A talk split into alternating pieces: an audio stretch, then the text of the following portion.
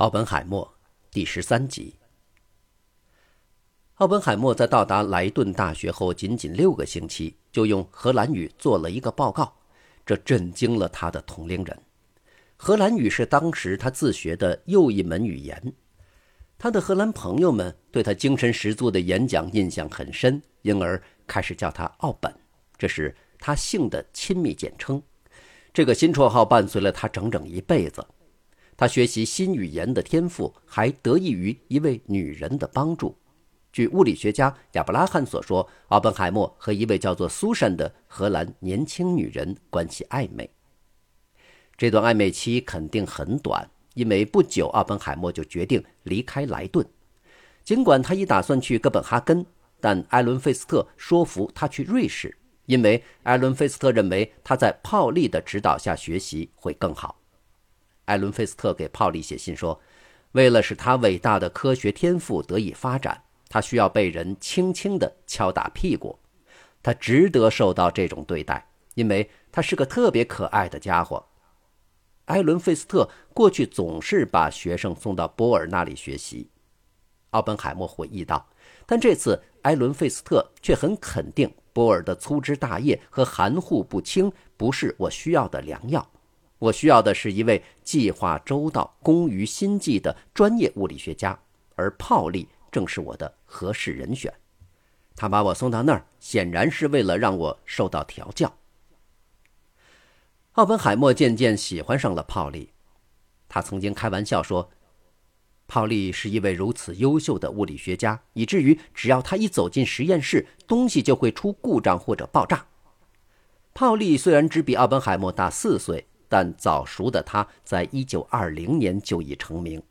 一九二一年，他在慕尼黑大学得到博士学位，并在这一年发表了一篇两百页的文章，讲述了广义相对论和狭义相对论。泡利是一个睿智又好争吵的年轻人，跟奥本海默一样，在争论中，哪怕是察觉到了最微小的错误，他也会跳起来，执着地询问讲演者。他经常说，其他物理学家不仅仅是错了，而且有一次他说，一位学者如此年轻却一无所知。泡利欣赏奥本海默洞察问题核心的能力，但奥本海默对细节不加注意也使他很恼怒。泡利说，他的想法很有意思，但是计算却总是出错。有一天，泡利正在听奥本海默的讲座。奥本海默突然停了下来，在头脑里组织语言，嘴里还含糊不清地发着“嗯嗯嗯”的声音。此后，泡利就有了叫他“嗯嗯男人”的习惯。然而，泡利在为这个复杂的年轻美国人着迷。不久，泡利写信给艾伦·费斯特说：“他的优点在于他有许多好思想和很强的想象力。”弱点在于很容易就对基础不牢的陈述感到满意。他因为缺乏恒心和彻底性，连他自己很感兴趣的话题都不作答。不幸的是，他还有个很坏的脾气。他与我争辩时，头脑里存着无条件相信权威的思想，而且认为我说的一切都是绝对真理。我不知道怎么样才能使他放弃这种想法。另一位名叫伊西多拉比的学生与奥本海默一起度过了那年春天的大部分时间。他们在莱比锡见面后，就结伴而行到了苏黎世。拉比回忆道：“我们处得很好，在他一生之中，我们都是朋友。我喜欢他那些不为别人喜欢的东西。”拉比比奥本海默大六岁，和奥本海默一样，在纽约曾经度过童年。但是他在纽约的日子和奥本海默在河畔大道的金色岁月，那是不可相提并论的。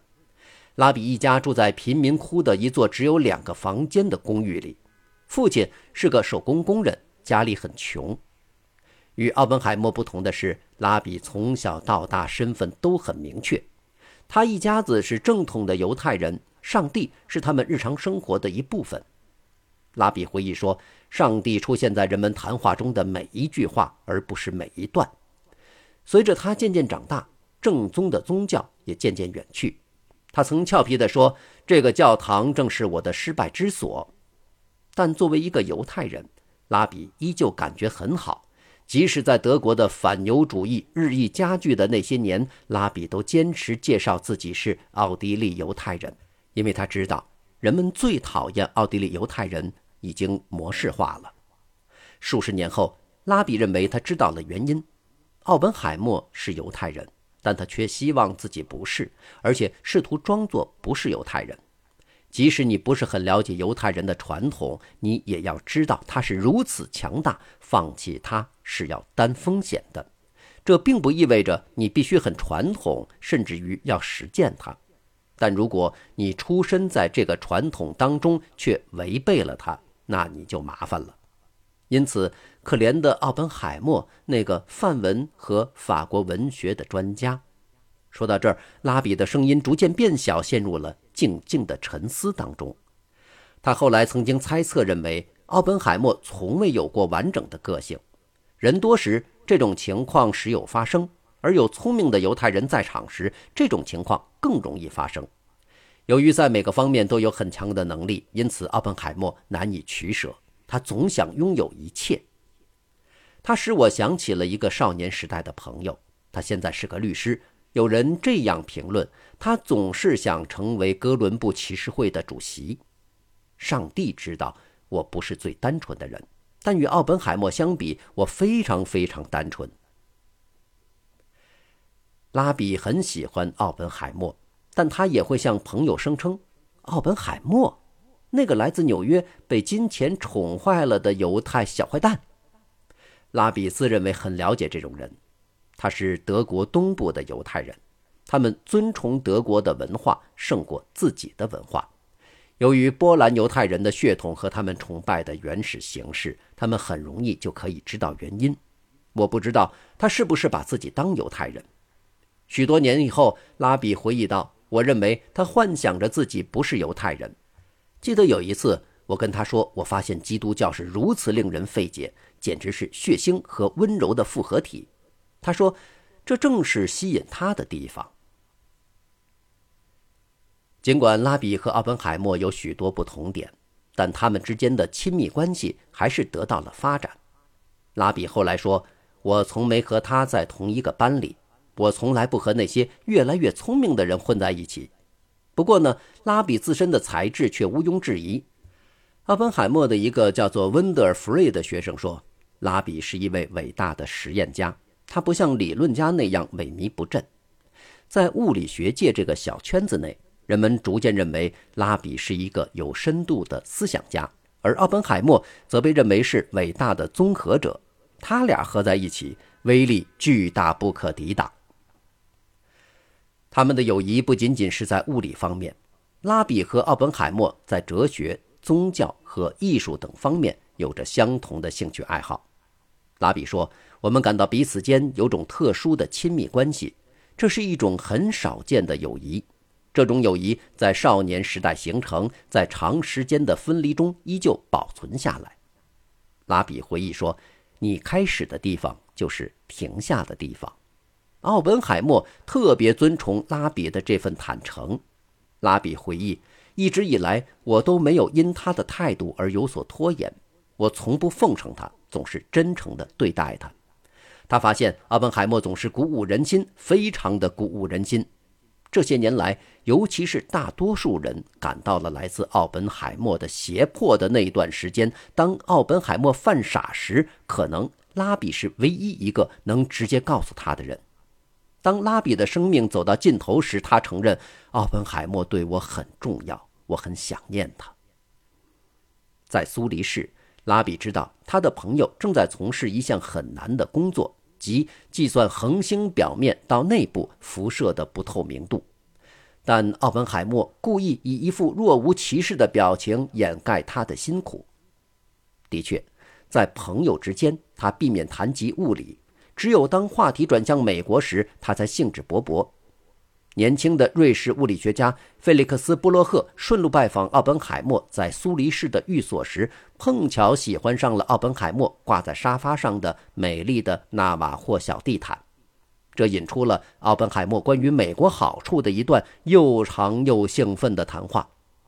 布洛赫对此评论道：“奥本海默对美国的热爱毋庸置疑，他的喜爱之情显而易见。奥本海默也会谈一谈文学，特别是印度经典名作和只有内行才懂的西方作家。泡利和拉比曾开玩笑说，奥本海默似乎把物理学当成了副业，把心理分析当成职业。奥本海默一九二九年六月离开苏黎世返回美国时，已经因在理论物理上做出的贡献而赢得国际声誉。一九二六年至一九二九年间，他发表了十六篇论文，对任何科学家来说，这都是一个惊人的产量。他因为太年轻而没赶上一九二九年至一九二六年间的量子理论的第一次繁荣期，但在泡利的指导下，他赶上了第二个浪潮。他是第一个掌握了连续体波动函数性质的科学家。在物理学家罗伯特·塞佩尔看来，奥本海默最具独创性的贡献是他的场放射理论。这个理论促进了在强电流的牵引下从金属中放射电子的研究。在早些年的时候，他还在计算 X 光的吸收系数及电子弹性和非弹性放射方面取得了突破。从实际情况来看，它对人类有什么意义呢？对于普通人来说，这些理论晦涩难懂，也没有对宏观世界做出解释。正如物理学家理查德·费曼所说，量子力学只是以普通的视角对自然做了荒唐的描述，它是在实验的基础上建立起来的。因此，我希望你能接受自然，因为自然本身充满了荒谬。在接下来的几十年里，量子物理学导致了一系列的发明创造，包括个人电脑、原子能、基因工程和激光技术。他们的发明标志着数字时代的到来。虽然年轻的奥本海默可能是因为他的抽象美而喜欢上了量子物理学，可是这一理论却引发了一场人与世界的革命。感谢收听这一期的节目。欢迎继续收听下一集。